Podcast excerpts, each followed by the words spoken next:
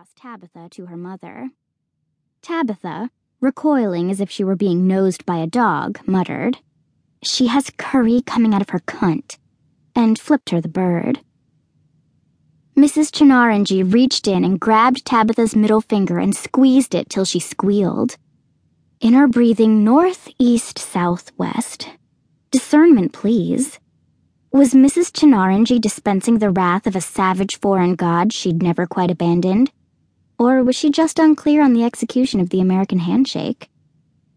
Let the fuck go of me! Aren't you supposed to be like on some burning pile of furniture or something? I'm supposed to be on Percocet for my hips, said Mrs. Chinaranji. All business now.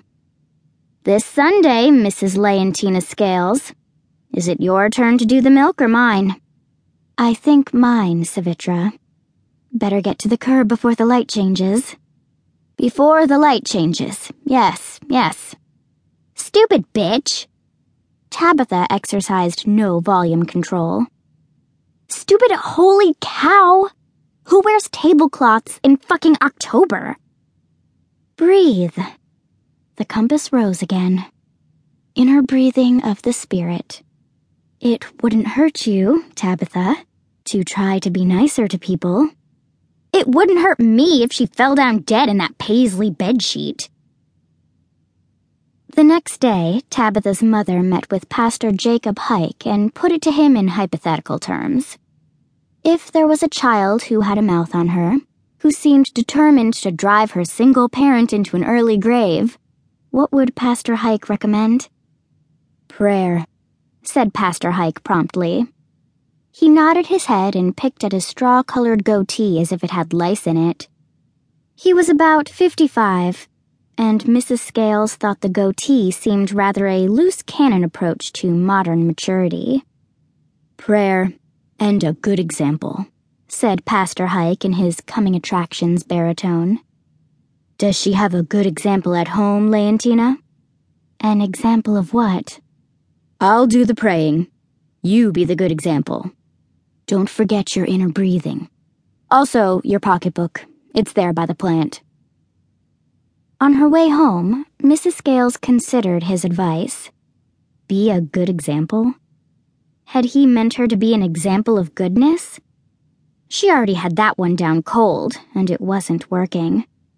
So he must mean be a good, effective example of badness to show Tabitha how objectionable it was. Centering herself by inner breathing and through flexing her rump muscles in rotation against the car seat, she veered off course and headed to the high school. Thought I'd surprise you with a ride home, she called brightly into the cloud of sullen teenagers loitering between parked cars.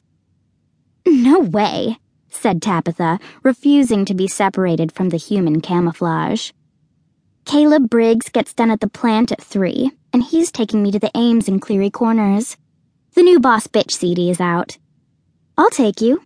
I have to get some milk for Sunday anyway.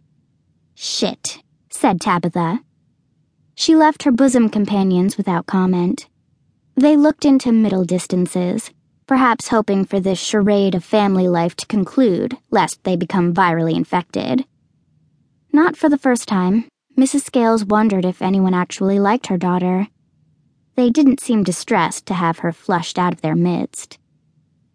Leontina Scales used her blinker and peered both ways before inching out. This is so embarrassing, said Tabitha. Nobody's mother has picked them up since like fourth grade.